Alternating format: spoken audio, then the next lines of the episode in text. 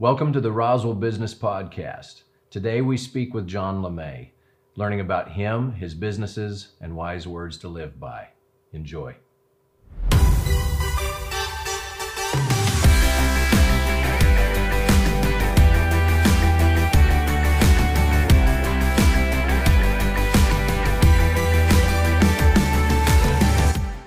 Well, John, uh, I certainly appreciate you being here with us today, a chance to uh, go behind the curtain and learn a little bit about you. Uh, for those of you listening, this is John LeMay. He's an author, writer, historian, uh, lives here in Roswell, does a lot for our community over the years. I've watched him, and um, this is a, uh, as always, anybody we have on, it's a special treat to be able to just hear about who they are and uh, where they're headed, their, their business exploits, and then uh, stay through to the end because that's where we talk a lot about the tips and tricks and just wisdom that they have uh, in business leadership whatever those things that they want to talk on so uh, let's get let's get into that um, tell us a little bit again john uh, who are you what makes you tick what uh, what's what's there Sure. Well, I was born in Roswell. My parents were born in Roswell. One of my grandparents was born in Roswell, and then the other ones are kind of from Fort Sumner in Colorado. So I'm pretty local. I've never left Roswell. Um, I've never been one that I want to get away. I, I actually like this town. I like uh, that it only takes about 10 or 20 minutes to get across town. I can't imagine yeah. living in a big city where it takes you 40 minutes to drive to the gym. You know, I'm, I'm happy here. You know, so I, I like Roswell and I'm, I'm glad to still be here. So one of your uh, uh, key things you just pointed it out there, um, being able to have gym access yeah. is a huge part of your life. Yeah. Right, right now it's about four minutes to the gym. That's pretty nice. Okay. So, so let's talk about that. How, how frequently do you uh, do you train? It, I already know a little bit of the answer, but yeah. I know a lot of people don't. Well, I used to actually have to work. My dad and I owned a mobile home park, or my dad owned the mobile home park, I should say, and I would do a lot of push mowing and just physical labor, and I could pretty much eat whatever I wanted. But anymore, all I do is books now, so I sit and I write. So I, I have to go to the gym and get some movement in for my mental stamina because it'll drive yeah. me nuts to sit there all day, and it's just that way I don't get too overweight. I mean, Christmas hit kind of hard this year, but I'm working on it. You know. So uh, um, we'll sidetrack. We'll chase a little bunny trail here. Um, since that's been a serious part of your life, and I know uh, from in previous conversations with you, um, where do you rank uh, just health and living choices and things mm-hmm. like that in the value of your successes? Well, I, I feel like I'm a realist. You know, if I were to ever write a book on fitness, it would be that you will never have the magazine cover body, which is what everybody always promises. I would say you can have uh, a medium range of fitness that's, you know, good for a healthy, normal life. You know, I yeah. mean, to look like that, you have to do that every day, and it's basically your full job. So, um, yeah, I mean, I'm not. Why is it important to you?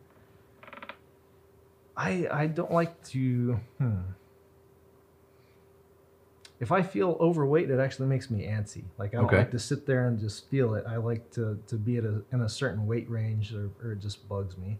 Okay. You know, and I I think some people get the idea that because I lift weights, I'm obsessed with being big. It's not that. It's the more weights you lift, the more you can eat and get away with it. Okay. I mean, really, I'd, I'd be happy with just a nice trim physique, but um, I've, I've found for me personally, it's easier that the more muscle you have, the more you can eat and get away with it. So okay. it's, it's not like a size thing. It's yeah. more of just this. This is the easiest way for me to live, and I think that cardio is really, really boring.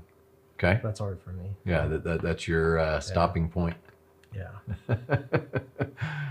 Interesting. Uh, well, I, I love the phrase that you just presented. Uh, I like to eat. Yeah. So I'm going to train hard so I can eat more. Yeah. Who doesn't like that, That's nice. Yeah. So uh, let's go back. You said that uh, Roswell's been a huge part of that. You made a statement. Uh, you really like Roswell. Um, uh, it's refreshing to hear that. A lot of people that grow up and come from small towns, you usually have the polar opposites. Yeah. You have those that love it and those that hate it. So what what is it that you love? What's what's the charm that uh, speaks to you? I'm sure part of it is I just don't know any better because I've never lived anywhere else, but okay. I have visited other places, and I have to say I, and seeing what they have to offer, I like just the reliability of Roswell. I know what to expect, and again, it's not a big, overwhelming town. I like that. Um, at this point, you know, I've gotten really entrenched in Roswell's history, and I would wager that Roswell has a more interesting history than just about anywhere. I mean, where else do you have an alien crash? You've got Billy the Kid, you've got Robert H. Goddard. So many different facets of history in one place. I think it's pretty unusual. Yeah. Um, I mean, for instance, I went to Salem, Massachusetts uh, this past fall, and you know their, their whole thing is the witch trials and their shipping yards, and I mean that's about it. You know, Okay. and, I'm, and I, we're the same thing. We're known predominantly for the aliens, but if you stick around, you'll find there's a lot more to look into here. Nice. So um, we'll we'll transition into that. You you- nice segue there. Um, you've spent a lot of your life really focused on uh, the local history and the lore, both facts and fiction, and all of that, and how it all ties together and all that. Um, what is it that interests you into that? Why, why is this such a passion? Well, when I was a kid, I liked to write. I would write my own picture books and draw the illustrations, and then I uh, kind of grew out of that for a while. And school, unfortunately, I think makes it to where kids hate to write because you're forced to write a paper on something that you're just not interested in, or, or whatever. And kids get to Wow, where they hate good. writing. Yeah, yeah. And uh, you mentioned Kate Davis earlier. Kate was my English teacher at college and at NMUR. Oh wow, I never knew that. Yeah, and Kate let me, or she let everybody choose a big research topic. She didn't tell us you have to write a paper on this. She let us pick something that interested us. And I, I picked the really off the wall topic of remnant dinosaurs like the Loch Ness Monster and stuff like that. And I wrote a big, huge report on it and I loved it. I had so much fun because I could finally write about something that interested me. So uh, I do attribute some of my uh, my renewal and the interest of writing to Kate because I just I had so much fun in her class. And then I think the fact that I had fun writing it showed because I got a really good grade on the paper and that encouraged me. And so I, I discovered that I would like to write kind of as a little hobby part of the time. And uh, I, I found a, a website online called My Strange New Mexico, where a guy would write about just odd New Mexico lore. And I would send him little emails and odd tidbits of history that I knew. And that led to him asking me to write the Roswell portion of his website. Okay. And that then led to uh, my first book, which was the Arcadia Images of Amer- America Roswell book. Okay. What does that mean to the those of us that don't understand the word Arcadia? Sure. So Arcadia. um, so this is what's really funny about Arcadia is people will say, "Oh, did you write a book about wherever they're from?" Because I've seen a book and it's got a cover just like this, and they sometimes think I wrote it, and I said, "No, it's that's just a series." So Arcadia specializes in vintage uh, photo histories of. Uh, they, they just get authors to write a very basic history of their town or a certain place Okay. And you just get as many vintage photographs as you constantly as you possibly can. And you know the people don't really buy that book because i wrote it. They buy it because they like the pictures you Okay. know and so arcadia knows i mean that's probably why they took a chance on someone who had never written a book before. They knew the pictures are going to sell this book. It really doesn't matter how well he can write and if he can't write we can edit it. You know i think Yeah, that's yeah. kind of their mindset. So they're a, a great way to break into that business because they're very easy and, and Arcadia knows their racket. They, they do it very well and they're very successful. So yeah, all across America, if you see these books with these sepia tinted covers, that's probably an Arcadia book. Got it.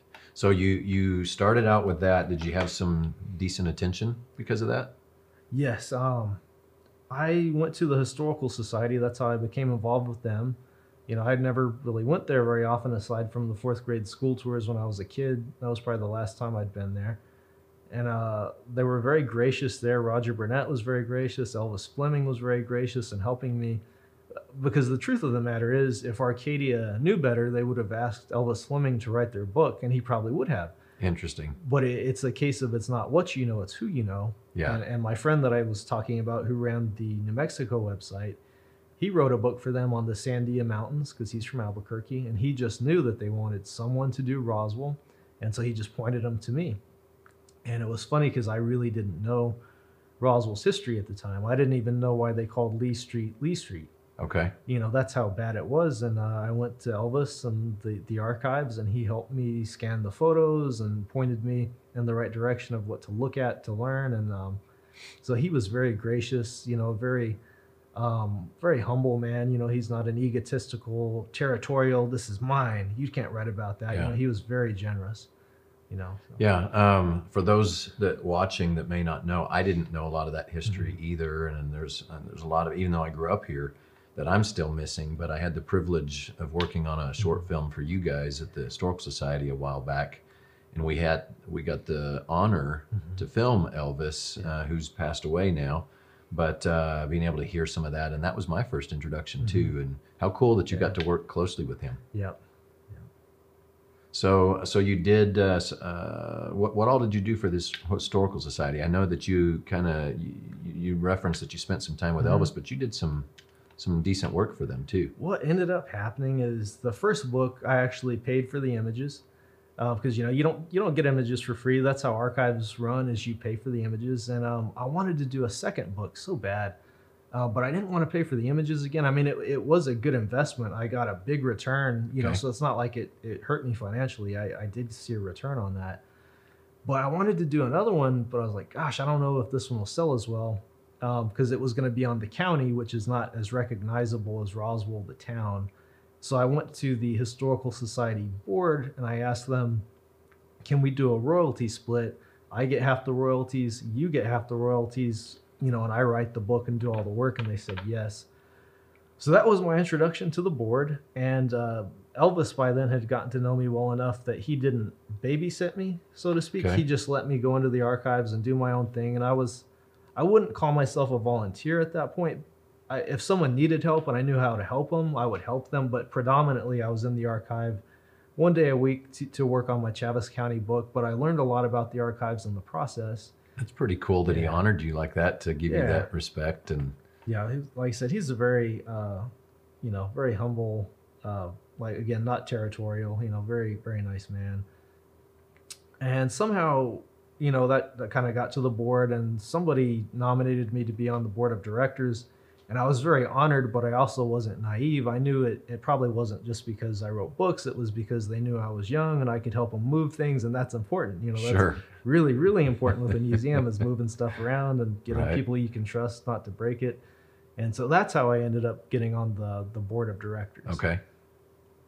and i've uh, been on there off and on just because thank god they have it in the bylaws you have to take a break if you serve so many terms which is really nice i mean Yeah. because no matter how much you love it you do need a break eventually so yeah off and on for the past 10 years i've been hanging around the Wow. historical museum That's incredible.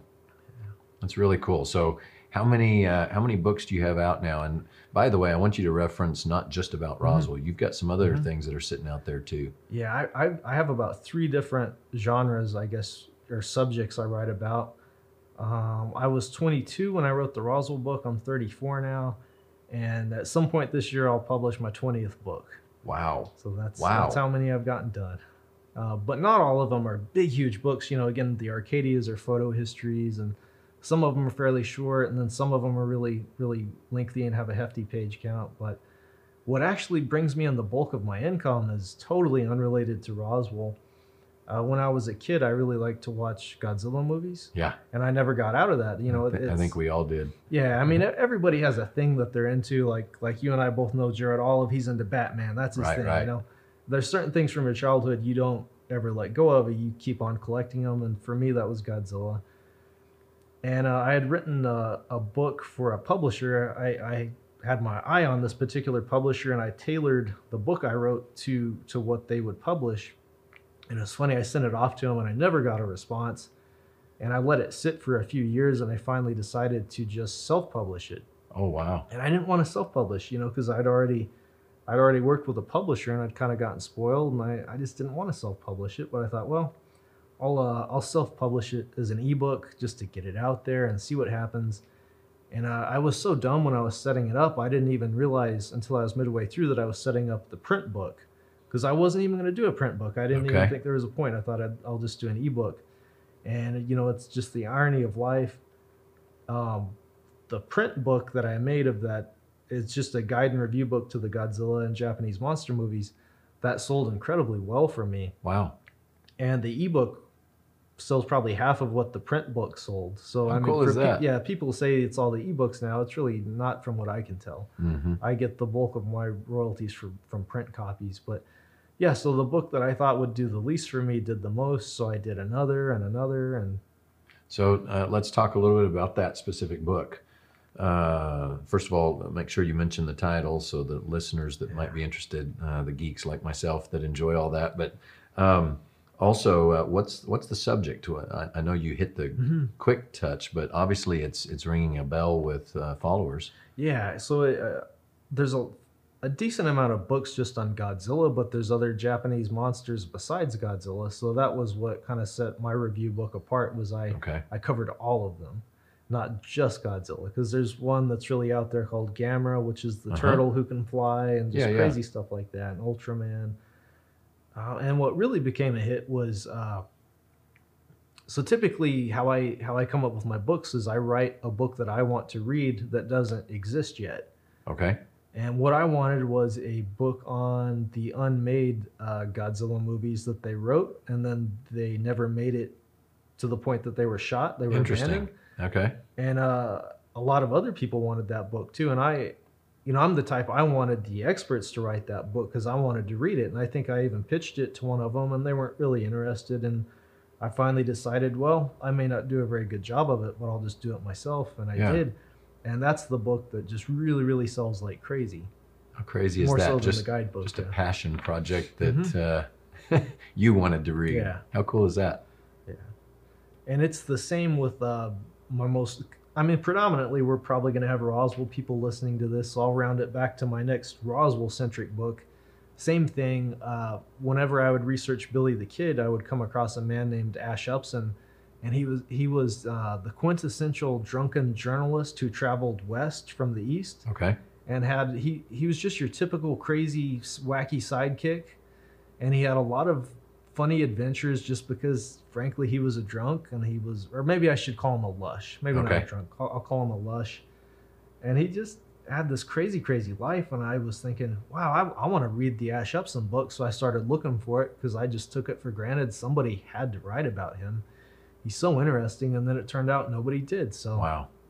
I wrote that book about four years ago now, and UNM Press picked it up just recently, and it'll supposedly, if we get done editing it, come out next spring, so Wow. 2021. So you're not. Uh, this is something I like about you. Every time I talk to you, you're a doer. You've got stuff in the Mhm. works. Uh, you've got previous things. Uh, you travel to uh, cons and other things like that in order to promote your, uh, especially your Godzilla stuff. I know that that goes over well, but there is a decent amount of Billy the Kid people Mhm. around the world, Yeah. which is rather amazing. And most people don't know a lot of the history. It wasn't until I actually was exploring some of that with you years ago that I learned some of the things of how he was so related to Roswell too, Mhm. which was pretty neat. What I love to tell the tourists that always blows their mind is that the man who killed Pat Garrett is related to the man who found the UFO debris. That is so cool.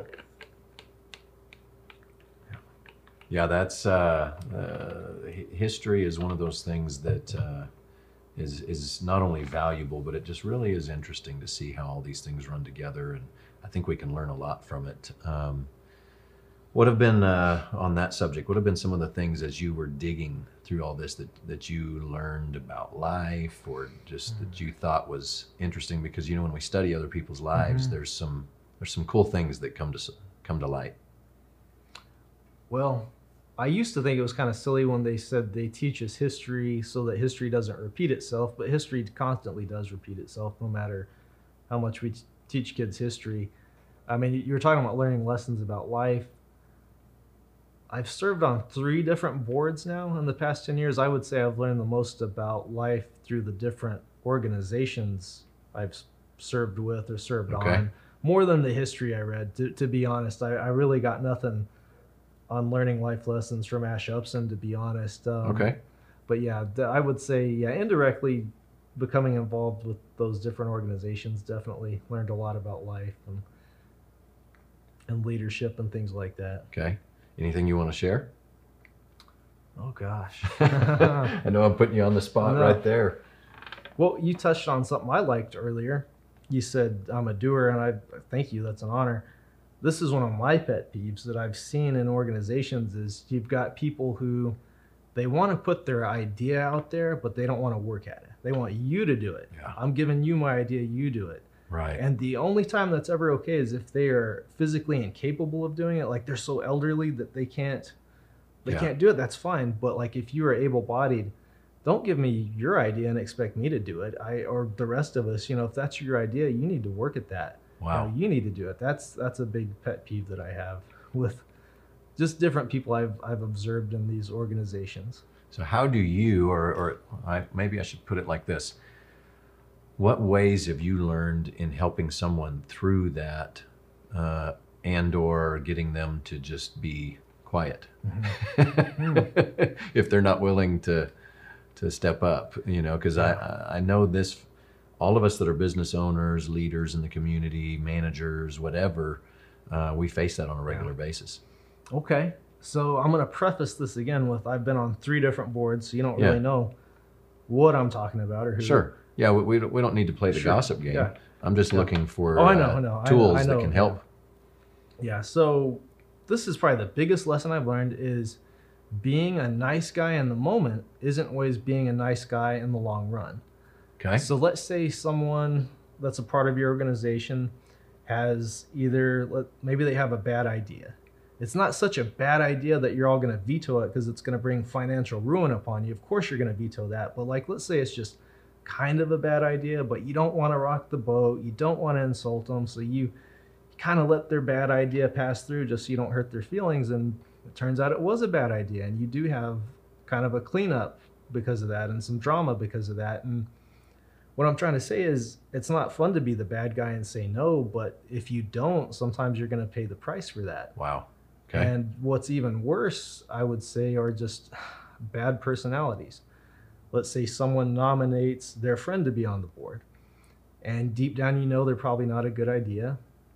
And I'll say something else. You know, we all have friends that we only see their good side. wow. Okay. You know, I mean, you might be unaware that your friend has a bad side, or you just overlook it because they don't show you their bad side. But I mean, Yeah. sometimes you know, someone gets nominated to replace someone else who's leaving, and like you know, that's not a good idea. But I say if I speak out, I'm gonna rock the boat. I'm gonna make so and so feel bad. I don't want their friend here. But boy, howdy, I mean, some people you let them on. It's just it's bad news, and it's it it's not bad in the beginning, but you know how they say people you give them an inch, they take Yeah. a mile. It just gets worse and worse as time goes on, and before you know it, you have a, a big, big mess. And then they will also nominate their friends to come into your organization. And again, nobody wants to say no, and you. So I mean, that's what I'm trying to say. It's it's no fun to be the bad guy and say no, but it's probably less hurtful for other people in the organization if you just speak up. So if I'm hearing you right, uh, and obviously this would apply to hiring and staff Mhm. people and all kinds of stuff, be swift with your decision, and if you f- have it in your gut, listen to your gut. Don't goof that up. Yeah, and ask around. I mean, talk to people you trust. To maybe it won't get around that you've been asking about a person, but do your homework and actually. Yeah. What, what's the process called? Vetting them or venting them? What is Vetting. it? Vet, vetting, yeah. Yeah, yeah. Vet, vet the people that are being nominated and just kind of ask, well, what, what kind of a person are they? Do they like to rock the boat? Are they are they team players? What are they? Right. You know. So you've seen uh, both sides of that. Then Mhm. you've seen it where you, because I know you've been uh, president of at Mhm. least one of these boards, um, where you allowed something, thinking it was being kind, but Mhm. it bit you in the butt later. Absolutely, yeah. And uh, but then the other side where you move quickly and it saved. hmm Okay. Yeah, and I mean, uh, I'd like to talk about. I, I will use names now because it's all good things. Uh, Okay. Our current board president for the historical museum is Jane Anglin. Yeah. You know, former superintendent of the schools, and it's hilarious because your best leaders, they usually don't want to be the leader because they know how much work it's going to be. Number one, and two, they've been there, they've done that. It doesn't Yeah. do anything for their ego. Like I can tell you, being president of the historical society board for Jane Anglin, that's nothing. You know what I mean? It's she is there solely to serve the organization. It does nothing for her ego, and she was very reluctant to do it. You know, I'm, I hope she doesn't mind me saying that, but you know, she's busy. She's got things Right. to do, but she was the perfect person for the job. She's another she, big doer in our community Yep, too. she's a doer. Yeah. Um, and again, she doesn't do it for her ego. She does it to help. And um, that's the other unfortunate thing sometimes is people who want to be there so bad. They want that title. They want that title for them. They don't want that to help the organization. So yeah. that's just another sad irony of life is that the people who really don't want it a lot of times are the best ones for the job. Well, that makes sense because I've lived long enough, uh, just a few years ahead of you, but uh, not not your elder by any means. But I've I've done enough business to know the, there's a lot of things you just you know what I'd rather not have to deal with that again, um, and that's good wisdom, good insight. Um, what other what other things have you picked up uh, since you've been able to sit around? The privilege of what you've had with the boards you've been on is uh, you, you've had people from all walks of life, um, all ages, all that kind of stuff. I'm sure you've picked up uh, some pretty cool things. You uh, you said that one of your big passions is leadership studies and things like that. So let's let's talk on that. Obviously, that would spring from a lot of those experiences, as you mentioned. So I think another really important thing that I've observed is uh, don't be a martyr within or, an organization. Like, don't give so much of yourself that you can't give anymore and you're burnt out because then you're just useless. Okay. And also, giving too much of yourself, whether that's to a, an organization or a person, you can also become resentful of it. You know, I don't, I don't want to give so much of my time to the museum that I get to where I hate it and I resent Right. it. You know, I think that's important.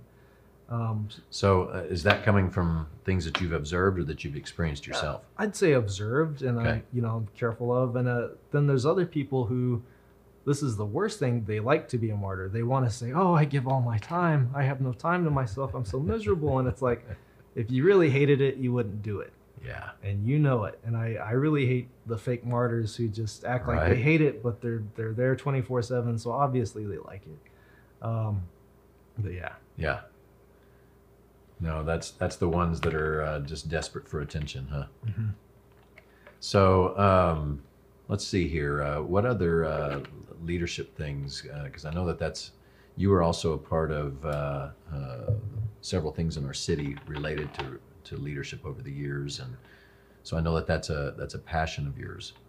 Yeah, uh, Um, leadership Roswell was fun. You know, that's Okay. a that's a great experience.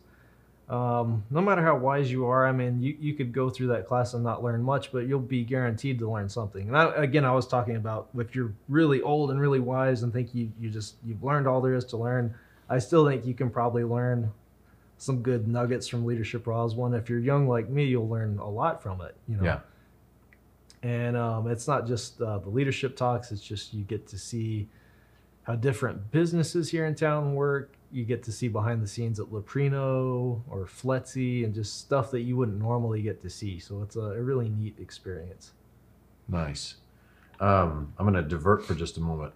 Since you travel and go to cons and Mhm. things like that, there's a unique set of subculture of America that shows up at these things. Yeah. Got any cool stories? Hmm. I know I'm putting you on the spot.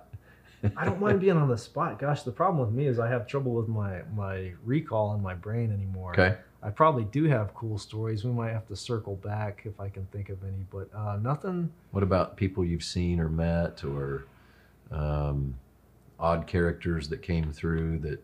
Yeah, definitely odd characters, but I wouldn't. I don't think I'd tell any of those stories. But Okay. yeah. All right. Well, I thought I'd give it a try because that's always always fun. Uh, depending on what we work in, sometimes we meet uh, Yeah. unique individuals. something great will come to me after I leave, and I'll remember. Just this. Okay, this is one thing that I do. I didn't think about when you've written this many books, and I'm not trying to be like, "Woe is me," and it's so awful. It's just I didn't realize how much of my hard drive space on my brain that would take up. You know, again, that's 20 books. It's my recall is just bad for interviews sometimes, and what's really bad is if I'm doing a, a radio interview on a specific book. So when that book comes out, okay, well, like recently I did a show that's kind of similar to Coast to Coast AM okay. because uh, last summer I wrote a book uh, about UFO sightings in the Old West. Yeah. Yeah, I, I never get bored. I have like probably five different projects open. Well, that was that was going to be my next question. Um, and so perfect. Uh, let's talk about that. Anything that you can share about what's Oh, coming? Yeah. yeah, I don't really keep any of my projects secret unless somebody asks me to and I'm collaborating with somebody else. But uh, my my other genre I get into is like cryptozoology, which is like Bigfoot, Loch Ness monster. Okay. And uh, I found that a lot of the old historical articles from the 1800s, uh, they have reports of things that are like Bigfoot, or that they, you know, they talk Huh. about lake monsters they saw. And so I've I've been collecting a bunch of those older articles and just writing commentary about them. You know, like what are the pros and cons of this story being real or being a hoax? Because that's the really hard thing about uh, the golden age newspaper writers is they were instructed by their editors every once in a while to just make up a crazy, crazy story. And you really can't tell sometimes what's made up and what isn't. And so that, you know, it's kind of like being a cold case detective and just uh, trying to figure out if the witnesses in the story were real or, and just, you know, what are the odds that the story actually happened. But so I'm doing a, quite a few of those. Um, Wow. The latest one is called Cowboys and Saurians, which is an antiquated term for dinosaurs Okay. and it's all about newspaper reports where people claim that they saw, saw dinosaurs back in the old west the, the most Wow. famous one is outside of tombstone arizona two cowboys claim they shot a pterodactyl back in 1890 Interesting. And you know and then there's also in addition to the weird creatures there's ufos in the old west and i, I do those with uh, my co-author noe torres who's from edinburg texas he's a like a professional ufologist or U- ufoologist that's what a ufologist is Yeah. and uh, so I do those with him. We've got a whole series of those. So I I have a bunch of those that I can work on if I'm bored working on my Godzilla books or or on my Roswell books. So again, you know, I've got those three different genres. That's really cool. subjects, and I just bounce back and forth. You know, if I don't have a deadline, I'm going to work on whatever I'm excited about at the moment. Very much fun. So let's talk about being an author and uh, what do you do to uh, get your headspace that you need in order to be able to really take what's Mm-hmm. been floating around up here and put it into into paper because I know a lot of people um, out there uh, not just intrigued by that, but uh, there there's even going to be listeners that have attempted to do uh, articles, even just simple articles and things, and they never can really get that that process. What's your process? So I think first of all, it's probably more fun to be a fiction writer, but it's probably also more challenging to write fiction. You know, I'm I'm writing nonfiction, so I just look at the facts and I regurgitate them and write and present them in the way that I want to present them. Okay. So it's not too hard for me to get in a good headspace, so to speak. Um, I do think if you write fiction, though, especially like first person narrative fiction, I think that's kind of like being an actor with words because you're, Yeah. you're playing a character. So I can definitely see needing to be in the right headspace for that. But for me, just so long as uh, I feel good, and my my brain's active, and I've had a little bit of caffeine, I'm I'm usually good to go. So. So what what is rest to you? What what do you do? What what what speaks to your soul and gives you that you know that good place? Because obviously you do great work. People are fans of it. They like it. Um, you've you, you're very even keeled. You're very careful. You're you're not crazy over the top on things. Yet I know you have great passion for what you do. Um, you know, so many of us we talk about all the mechanics of things, but I feel like a lot of times we miss is talking about what do we do so that we're good here so that we can do our other stuff. Yeah. Well, like I said, I never get bored, and we're all different. I used to think my grandfather was crazy because my, my grandfather liked to work. That was his hobby.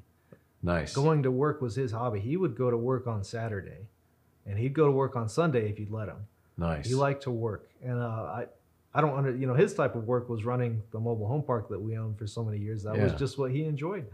Um, and I'm kind of the same way, except for my work is books and creating. So, as long as I haven't worn my brain out, mm, writing books is what I you like to do. We find do. your happy place in doing what Mhm. you I enjoy. do. I do. That's really cool. Well, I guess I guess part of the the uh, the success of it is that you already enjoy the writing too. That's really cool. Uh, I love your story about how you kind of stumbled into it, not even Mm-hmm. realizing that that's where you wanted to go. Well, and I, I stumbled into the board president thing too, because I it wasn't like, oh, John's such a great leader, we'll make him president. This is what really happened. I think they thought it was cute that I was the youngest one there, and nobody wanted to be vice president at our you know annual end of the year meeting. And one of the ladies was like, well, let's make John vice president. And really, as vice president, you don't do anything. Yeah, yeah. It's the easiest position you could have. I think they just thought it'd be fun to give me a title. Well, our, our president endured a, a bad personal tragedy and they had to step down and I had to be president, wow. you know, so it wasn't necessarily like I got elected. Um, but at the same time, nobody else wanted to step up and do it either. So, because I, I did, I was like, hey, you guys are all older than me. Do one of y'all want to be president? And they're like, Right. "No." So that's how that happened. And but I guess I wasn't too bad because they they reelected me, and then uh, I think I served as many terms as you can serve legally as president, and then I had to take a break, and then they elected me again. So I, you know, So tell me this. You touched on this. I want to go there a little bit further. How much do you consider work ethic a value as uh, as part of your success? Because uh, you you touched that just a little bit because of your example with your grandfather. yeah. Well, it's like they say, if you enjoy what you do, you'll never work a day in your life. So I'm I'm very fortunate. And actually, though, back when I used to actually do real labor, I actually enjoyed that job. Um, what it amounted to is my my grandfather passed away, so it was eventually to where it was just me and my dad running this entire business ourselves, which was really too much for two people. Um, and thank God somebody came along and they bought it. But I mean, I I enjoyed the work I did there pretty well.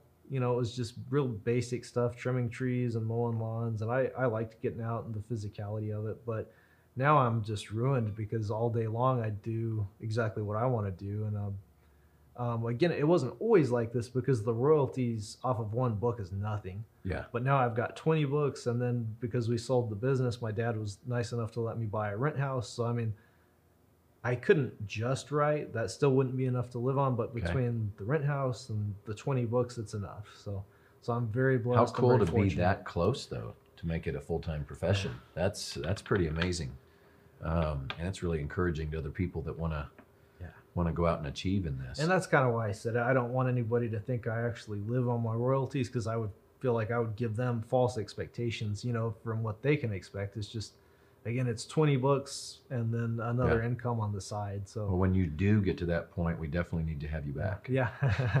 yeah, that's the thing. Okay, so with Stephen King, if you, you know, Stephen King, I believe, gets a dollar a book as well. Okay. But he sells a million copies, therefore a million dollars. You know, Right. I, I get a dollar a book, but, you know, Yeah. not anywhere near a million copies.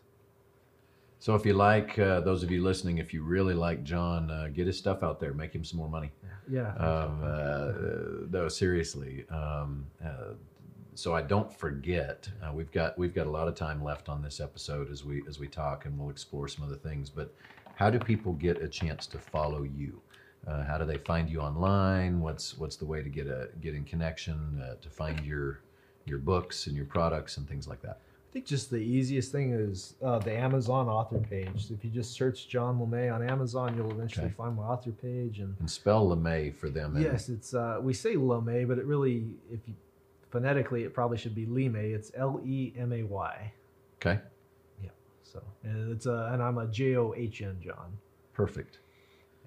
But I do I do have Facebook, but I, I have more of a personal Facebook and uh, I have an Instagram. But I, it's really just Amazon. That's And what formats can people purchase? Obviously, you said that you've done well in print. Mm-hmm. Uh, you've got some in ebook, or are they all, or how do you have that set up? I think about half of them are in ebook, but uh, I mean, if you want to kill two birds with one stone, you want to support me and support the historical museum or or a local business. Doesn't have to be the museum, but uh, rather than ordering one of my books on Amazon that you know is here, in, I mean, if it's a Roswell book, it's going to be available in Roswell. Okay. The Godzilla books aren't going to be sold in Roswell, but Roswell books will be in Roswell. So, you know, go to the historical museum. If you see a book you like, get it from them. I think the Roswell Museum and Art Center has them sometimes. Uh, Fat Man's Beef Jerky started carrying them. There's certain titles. So, I mean, you know, if you would be supporting a local business and you'd be supporting me. Okay. Nice. Do you do uh, guest appearances and stuff? You know, as an author, if if people wanted that, or can they reach out to you and and uh, bring you on to talk about the subjects that you're knowledgeable in and stuff like that? The only thing I'm really able to talk at a fairly decent length about anymore is Roswell history because Okay. I've regurgitated it so many times I can remember. I mean, if you asked me to do a presentation on the Cowboys and Aliens book again, gosh, I'd have to actually study that one again. You know, um, Did you tell them just go watch the movie? yeah. now, see, I'm this kidding. is That that was that was Yeah, not a I good know. example, right? now it seems like I can talk, but you and I talk fairly often, so this is natural. This is easy. yeah. Um, I'm not really great at just getting in front of a crowd and just droning on for 20 minutes. That's really hard Okay. for me. I don't like that. Um, I'm willing to talk for about 10 minutes, you know, for Sertoma or Altrusa or whoever invites Okay. me. You know, I, I'll do that, but I don't like to do a real long lecture. Um, those are those just aren't fun for me anymore. But this, I like. I enjoy this. But So let's say uh, I, I didn't grow up in Roswell. I ran across the podcast because I'm curious Mhm. about all things Roswell. Uh, where should I start in finding your book series on the Roswell things? What what would be the interesting path? So the uh, Images of America Roswell is basically Roswell history in cliff note form with lots of pictures. So that's just the Okay. easiest way that you could probably learn Roswell history. And there are certainly more in-depth books out there, but I've I've learned I don't really retain the whole book that I read. I just Yeah. retain the high points. So I mean, my book that's a good book to start at because it's just the high points of our history and you know, if you want to go deeper into different subjects, I did one on uh, Billy the Kid, which was Tall Tales and Half Truths of Billy the Kid. Um, I was tired of all the books on Billy that search for the truth because Okay. there's so many. So I thought it would be funny to just do the opposite. Nice, Do a book that's about every lie ever told about Billy the Kid, and interesting. yeah. So I I, I don't like to regurgitate what someone else has already done if I can help Yeah. it. Okay, thanks for allowing us to take a quick break. We had a light that was doing some funny stuff. Uh, that's what happens when you do production. Uh, there's all kinds of things that can that can adjust and shape. But um, I did have a, a uh, just an interesting uh, question for our listeners. In all of your studies, can you give us two or three really neat tidbits about the history of Roswell that, uh, that that's just really cool to know? One thing that I picked up on, uh, you know, Pat Garrett, he's known pretty much exclusively for killing Billy the Kid, but he actually did a lot more. Um, he wasn't very well liked, but he had some good ideas. Um, it was really Pat's idea to irrigate the Pecos Valley, which most people don't know again because they just know him as the man who shot Billy the Kid. And uh, Pat was really geared to be the hero of that situation. And uh, J.J. Hagerman, who was from, I believe, Colorado, he was a rich railroad magnate. Okay. He came in, took over the company, booted Pat Garrett out, and Hagerman gets all the credit, but Garrett got the ball rolling. I think Wow. that's just an interesting thing that most people don't know.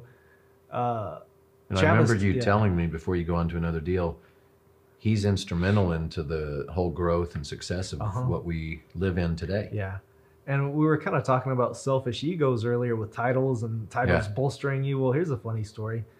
Chaves County was kind of created in a way to bolster Pat's ego. He uh, he wanted to be sheriff again, but if he was sheriff at that time period, he would have to be sheriff of all Lincoln County again, and it was huge.